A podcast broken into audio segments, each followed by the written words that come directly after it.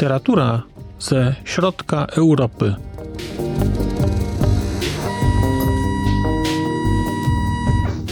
Podcast około książkowy.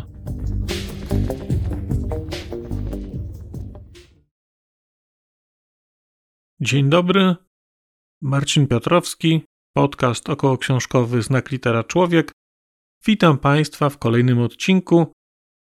W kolejnym odcinku cyklu czeskiego. Chciałem dzisiaj Państwu opowiedzieć o książce stosunkowo nowej. Książce, która ukazała się, wydaje mi się, na przełomie lutego i marca 2023 roku. Książce Jana Stiftera zatytułowanej Kolekcjoner śniegu. Książka ukazała się nakładem książkowych klimatów, a książkę przełożyła pani Anna Radwan-Żbikowska. Książka jest raczej stosunkowo nowa, bo w wersji oryginalnej w języku czeskim ukazała się w roku 2018. Kolekcjoner śniegu wpisuje się w nurt takiej czeskiej prozy rozliczeniowej, tylko o ile wcześniej tego typu prozę kojarzyłem głównie z prozą pisaną przez kobiety, o tyle tutaj po raz pierwszy chyba mam taką klasyczną opowieść o relacjach czesko-niemieckich napisaną przez mężczyznę. Jeżeli jednak zakładaliby Państwo, że jest to opowieść jedynie historyczna, że jest to opowieść o tym, co wydarzyło się między Czechami a Niemcami, to tak nie jest. Ta książka ma jeszcze dodatkowy wymiar, taki współczesny, powiedziałbym. Gdyby spojrzeć po prostu na treść tej książki i na zakres czasowy, to mamy dwa główne plany. Mamy rok 1956, kiedy dzieje się znacząca część fabuły, i mamy czasy współczesne, bo to jest rok chyba 2017, kiedy dzieje się druga część tej fabuły. Mamy okazję jednak zaglądać trochę do innych lat, do innych czasów, bo niektóre wydarzenia tutaj opisywane mają miejsce albo wcześniej, albo później. Nie zmienia to faktu, że są to raczej pojedyncze, krótkie scenki, pojedyncze zdarzenia, ale główna akcja dzieje się w tych latach 56 i 2017. Jak wspomniałem, główna oś narracyjna wątku lat 50. skupiona jest wokół osób, które do jakiegoś stopnia były związane z Niemcami sudeckimi wcześniej. Mamy więc rok 56 i mamy ludzi, którzy żyją w takiej no nie chcę powiedzieć komunie, to jest złe słowo, ale którzy są trochę poza nawiasem społecznym, którzy mają jak rodzaj takiego getta, w którym funkcjonują. Państwo trochę nie chce w nich inwestować, państwo trochę traktuje ich jako przeszkody, jako kogoś, kto nie wpisuje się w nowe czasy, jako osoby, które trzeba karać.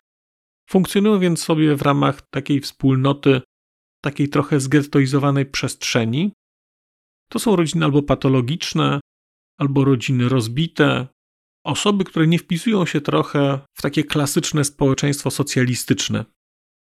No i w ramach tej grupy mamy Czechów, mamy Czechów, którzy byli związani jakoś z Niemcami, mamy Cyganów, mamy też mniejszość gejowską, ale na perspektywę życia tej wspólnoty patrzymy oczami młodych chłopaków. Oni mają chyba około 12 lat, 10-12 lat. I tak naprawdę ta narracja, która jest prowadzona, to trochę to jest narracja z punktu widzenia tych chłopców. I jest na pewnym wymiarze opowieść Jana Stiftera opowieścią o przyjaźni. Opowieścią o przyjaźni Czecha, Cygana i opowieścią o przyjaźni pół Czecha, pół Niemca. Jedna z tych postaci jest postacią, której już nie ma, a właściwie postać jest, ale jak to bohater mówi, jest w takiej sytuacji, że ma lat 13, ale tylko dwukrotnie obchodził urodziny, bo po prostu nie żyje. Książka Jana Stiftera jest więc kolejną książką, w której w literaturze czeskiej pojawiają się duchy. I jeżeli Marketa Pilatowa w rozmowach, w wywiadach podkreśla ten cosizm. Podkreśla takie przekonanie, że Czesi może są zateizowani, ale tak naprawdę gdzieś tam mają jakieś potrzeby duchowe. I ta duchowość jest tam obecna, to to, o czym pisze Jan Stifter w kolekcjonerze śniegu, wspiera tę tezę. Bo rzeczywiście mamy tutaj duchy, mamy tutaj duchy, które wchodzą w realny kontakt z osobami, które są osobami żywymi. Te duchy tym wybranym osobom się pokazują, a jak się patrzy na całą powieść, to wątek jakiejś formy duchowości, jakiejś formy pozacielesności jest mocno związany z sensem życia i z taką misją, którą się ma do wypełnienia, z takim życiem po śmierci, które jest po coś. Rzeczywiście, gdyby przyjąć taką definicję Czechów jako narodu całkowicie ateistycznego, narodu bardzo racjonalnego, to tego typu dyskurs nawet w książkach byłby trudny do przyjęcia.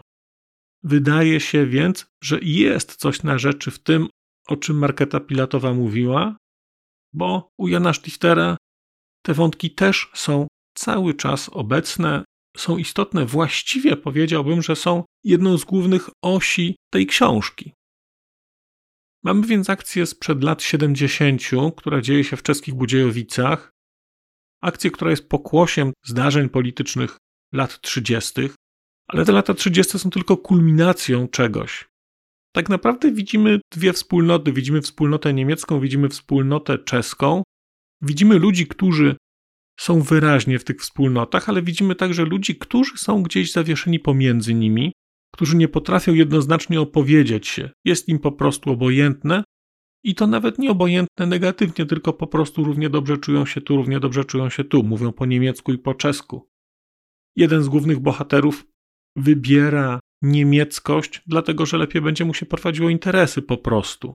Buduje firmę niemiecką, mimo że jest po matce Czechem, po ojcu Niemcem, ale tak naprawdę decyduje się na firmę niemiecką, dlatego że rynek niemiecki wydaje się w tamtym momencie lepszy i jest to jeszcze znacząco przed wydarzeniami z Niemcami sudeckimi. To jest po prostu racjonalna obserwacja. Jest ileś zakładów pogrzebowych obsługujących wspólnotę czeską, nie ma zakładu obsługującego wspólnotę niemiecką, tylko i wyłącznie, więc można zbudować taki zakład. Główny bohater to robi i odnosi sukces. Później jednak okazuje się, że on za to płaci. Że płaci za to, że do danej wspólnoty się wpisuje, przez jakiś czas zyskuje, później przyjdzie zapłacić. Ciekawe w tej książce jest to, że historia Niemców sudeckich tutaj jest pokazana z perspektywy nie roku 45, chociaż oczywiście są tutaj też odniesienia do roku 45, ale tu jest pokazana perspektywa roku 56, czyli de facto mamy, jesteśmy 10 lat później. I jest to ciekawa perspektywa bardzo, bo ja przyznam, że zapominałem o tym. I kiedy czytałem te opisy, jak ci ludzie żyją, trochę wykluczeni z tego społeczeństwa, to sądziłem, że jest to okres tuż powojenny, a tymczasem od wojny minęło już 10 lat. Minęło już 10 lat, a ci ludzie nadal są poza nawiasem na marginesie. Drugim wątkiem, który się tutaj pojawia, jest wątek taki bardzo współczesny i jakkolwiek gdzieś dochodzi do połączenia się tej historii współczesnej z tą historią sprzed lat 70, o tyle ta współczesność jest jednak bardzo tutaj ciekawa. Mam takie wrażenie, że dla wspólnoty czeskiej ta książka może być dosyć gorzka. Ona może być gorzka, dlatego że ona pokazuje Czechów w takim świetle niekoniecznie pozytywnym. Tutaj niby nic się nie dzieje, ale jednak widać, że ludzie, którzy w trakcie wojny przyjęli postawę wyczekującą, bezpośrednio po zakończeniu wojny jakoś się na tych Niemcach odgrywają bardzo brutalnie na kobietach, na dzieciach. Widzimy, jak izolowani są też Cyganie. I to jest historia niby stara, ale kiedy spojrzeć na historię współczesną, która jest pokazana w tej książce, to też jest to w sumie historia o kastowości, o życiu bez perspektyw i jest to taki bardzo gorzki obraz życia w Czechach, bardzo gorzki obraz bycia mniejszością, bo główny bohater wątku współczesnego jest półcyganem i jest w takim świecie pomiędzy, jest w takim limbo Bo dla cyganów nie jest cyganem, a dla ludzi, którzy nie są cyganami, jest cyganem, czyli jest za ciemny dla jednych, za jasny dla drugich. I ten obraz życia w tej wspólnocie jest obrazem takiego życia bardzo ograniczonego. To jest człowiek, który nie może przebić pewnego sufitu. Jest umiarkowanie wykształcony i nie będzie wykształcony lepiej, pracuje na budowie, na tej budowie jest jednym z najmądrzejszych, ale kiedy usiłuje wejść w jakiś bliższy związek z osobą, która jest z trochę innej klasy społecznej, jeżeli słowo klasa społeczna jest tu odpowiednie, no mówimy o kimś, kto kończył szkołę średnią, kto chce iść na studia, to on w którymś momencie sam sobie zdaje sprawę, że to nie jest kobieta dla niego, że on myśli w inny sposób. Ona też to czuje. Zainteresowania tego człowieka są takie bardzo proste. To jest poszukiwanie samochodu, marzenie o jakiejś kasie, o zaspokojeniu swoich potrzeb erotycznych. Jednocześnie jest to dobry człowiek, ale społeczeństwo nie pozwala mu na ileś rzeczy. Bardzo smutny jest tutaj ten ogląd restauracji, do której nie może wejść, bo kiedy wejdzie, to wszystkie stoliki będą miały napis zarezerwowane. Dlatego, żeby mieć wygodną wymówkę, jeżeli przyjdą jacyś cyganie, żeby powiedzieć im: Przepraszam, ale ten stolik jest zarezerwowany. Mam takie wrażenie, że ta książka, kolekcjoner śniegu, wchodzi w taki dialog, wchodzi w dialog z książką Ciemna strona Markety Pilatowej. I to jest dialog takim na poziomie świata nierzeczywistego, tego świata duchów, świata wierzeń, przekonania, że istnieje coś więcej. Z drugiej strony wchodzi ta książka, moim zdaniem, też w dialog z koboldem Radki Denemarkowej. Tam w opowieści o ogniu na końcu okazuje się, że ten podpalony dom jest domem cyganki. Że ta kobieta, która jest poza nawiasem społecznym, która stara się pewne rzeczy osiągnąć, jest cyganką jest mniejszością, jest wykorzystywana, stara się z tym coś zrobić, ale jest nikim dla tych ludzi. Tutaj mamy ten wątek. Z Kobolda mamy też wątek wełtawy i topienia się w tej wełtawie.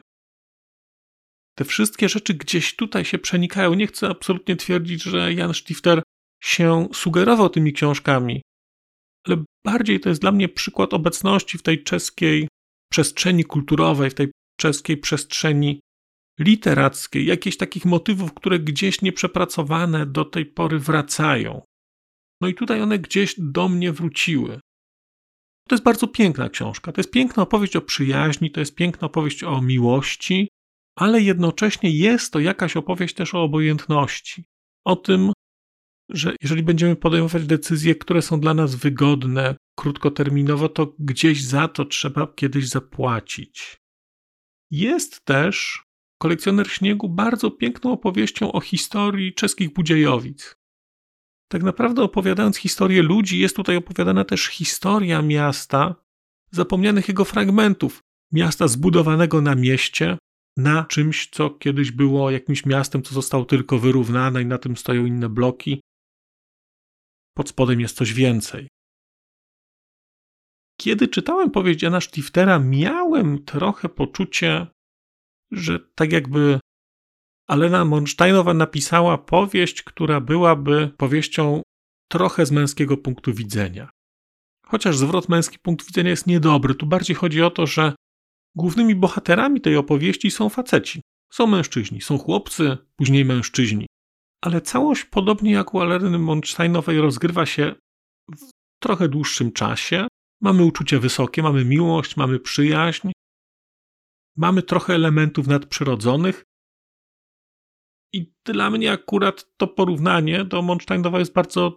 Traktuję to porównanie jako komplement, bo ja Alenę Monsteinową bardzo lubię. A powieść Jana Szticera gdzieś dała mi takie poczucie dosyć dobrego odnalezienia się w tym kontekście. Być może przez to, być może przez to, że miałem bohaterów jednak męskich po prostu, no, chłopaków, którzy byli mi jakoś bliżsi niż dziewczynki, dziewczyny, kobiety, z powieści Aleny Monsteinowej. Ta książka jest do jakiegoś stopnia poruszającą książką. Ta historia, którą tutaj odkrywamy, którą poznajemy z kilku perspektyw, które później składają się w jeden obraz tego, co wydarzyło się w roku 45, tego, co wydarzyło się w roku 56, tego, co wydarzyło się w roku 2017 i dlaczego musiało się wydarzyć, tworzy taki obraz bardzo ciepły, taki bardzo skupiony na uczuciach, skupiony na pielęgnowaniu jakichś wartości. Powiedziałbym nawet, że ta książka, mimo że jest momentami smutna, jednak jest do jakiegoś stopnia optymistyczna, bo wiemy, że rzeczy mają tutaj swój porządek, mają swoje przyczyny, jest jakaś kolej, że nie ma takiego przypadku całkowitego. I to zakończenie tej książki było dla mnie rzeczywiście ciekawe. Przyznam, że nie spodziewałem się, nie spodziewałem się takiego mocnego podkreślenia tego, że rzeczy muszą mieć, czy mają, czy powinny mieć jakiś głębszy, ponadczasowy sens. To myślenie jest dla mnie dosyć odległe, znaczy ja bardzo wierzę w taką trochę absurdalność życia, trochę jakiś taki bezsens i przypadkowość. Tutaj akurat w ogóle to jest nieeksplorowane. Tu są eksplorowane wątki właśnie pewnej powinności, obowiązku, misji, czegoś do wypełnienia, co robimy, bo musimy, nawet jeżeli nas nie ma. Ciekawe są wątki alternatywnych historii, tego co byłoby gdyby. Dlaczego ktoś przyszedł na świat, dlaczego ktoś z tego świata odszedł, jaką miał rolę do spełnienia. Nie widać tego na początku. Te rzeczy wszystkie sklejają się do pełni tej historii dopiero na końcu. Bardzo ciekawie ta książka też jest napisana, formalnie ciekawie też przetłumaczona, bo współczesna historia, którą poznajemy, jest historią człowieka bardzo współczesnego. I mimo, że nie jest tutaj stosowana technika strumienia świadomości, to jakieś elementy tejże techniki są tu obecne. Bo narracja głównego bohatera współczesnego jest taką narracją człowieka regularnie przeglądającego internet, więc mamy rzeczy, które się wydarzają, a jednocześnie ten bohater przegląda sobie jakieś serwisy internetowe, gdzie, może, gdzie chciałby kupić samochód. Więc mamy zdarzenia, zdarzenia, zdarzenia, po czym nagle się dowiadujemy, że jakiś Audi A8 za 1200 coś tam albo za 1 500 coś tam. Jednocześnie ten język tego bohatera jest bardzo prosty. Jest ogromna różnica w języku, w jakim pisana jest książka w części historycznej, a w języku, który dostajemy współcześnie. Zdania są krótsze, dominuje czas teraźniejszy. Jest sporo wulgaryzmów, ale takich wulgaryzmów, kolokwializmów. Tak się po prostu mówi, a tutaj nawet się nie mówi, tylko się myśli. To są myśli tego cygana, jednocześnie te myśli są takie bardzo proste i on niczego nie ukrywa, on po prostu myśli tak jak myśli. To jest literacko bardzo ciekawie zrobione, bo z jednej strony mamy historię, która była, a z drugiej strony mamy myśli tego człowieka, który jest obecnie i po prostu zmieniły się czasy. Inaczej się mówi, inaczej się myśli, inaczej się zachowuje. To tutaj wszystko widać. No i ukłony też tutaj dla tłumaczki, dla pani Anny Radwan-Żbikowskiej, że udało się to utrzymać. Ja nie mam pojęcia, jak to jest zrobione w języku czeskim, ale w języku polskim ten przeskok między tym, co było, a tym, co jest obecnie, na poziomie stylistyki jest bardzo, bardzo wyraźny. I także buduje to trochę inną perspektywę narracyjną, inaczej ustawia akcenty. Ten świat obecny też jest taki bardzo tymczasowy, taki niedookreślony. I to jest zasługa także języka, właściwie w dużym stopniu języka, tak bym powiedział, tego jak to jest napisane, jak to jest przetłumaczone. Przyznam, że podobała mi się ta książka. Nie bardzo wiedziałem, czego się spodziewać. Opowieści rozliczeniowe czeskie są mi znane i czytam już kilka, jeżeli nie kilkanaście takich książek. I bardzo łatwo jest tutaj o rzeczy wtórne. A powieść Jana Stiftera wtórna nie jest. To jest jeszcze inna perspektywa, perspektywa nie tak do końca oczywista, perspektywa zdarzenia tych dwóch kultur, a jednocześnie też perspektywa trochę inaczej pokazująca Czechów i niekoniecznie w takim bardzo złym świetle, jak e, inne książki. Ono pokazuje tych Czechów jako zwykłych ludzi, którzy zachowują się czasami dobrze, czasami źle, podobnie jak Niemcy, czasami dobrze, czasami źle. Ale to jest perspektywa trochę inna. Być może dlatego, że jest to perspektywa męska. Być może książki pisane przez Radkę Denemarkową, przez Alenę Monsteinową, przez Katarzynę Tuczkową. One mają inaczej ustawiony poziom wrażliwości, na coś innego kobiety zwracają uwagę. Tutaj mamy teoretycznie te same zdarzenia pokazane jednak inaczej, ten proces wygląda inaczej. Historia jest ta sama, oczywiście, ale książka jest świeża, mam wrażenie. Książka jest świeża i inna. I nawet jeżeli znacie Państwo jakieś historie związane z relacjami czesko-niemieckimi, to ta książka wydaje mi się, że poza oczywistość tych relacji nieco wychodzi. Bardzo dziękuję Państwu za dzisiejsze spotkanie. Zachęcam do czytania książki Kolekcjoner Śniegu. To jest naprawdę dobra literatura, i nieduża, bo to jest jakieś 240 stron chyba. Ja powrócę do Państwa wkrótce z opowieścią o kolejnej książce zapewne. Dziękuję. Do usłyszenia. A już zupełnie na koniec powiem, że skoro wysłuchaliście Państwo tego odcinka, to w jego opisie znajdziecie link do serwisu YouTube. W wersji YouTube'owej e, jest miejsce na skomentowanie go. To jest takie miejsce, gdzie można komentować ten odcinek, rozmawiać, zadawać pytania, wymieniać się spostrzeżeniami, do czego Państwa bardzo zachęcam, gdyż udało się już na tym YouTubie zgromadzić trochę bardzo ciekawych osób, bardzo ciekawych komentarzy i trochę stworzyć taką społeczność ludzi rozmawiających o książkach.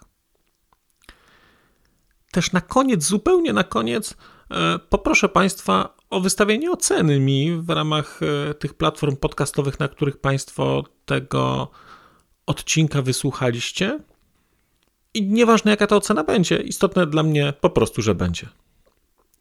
Tymczasem się żegnam już naprawdę i do usłyszenia za czas jakiś.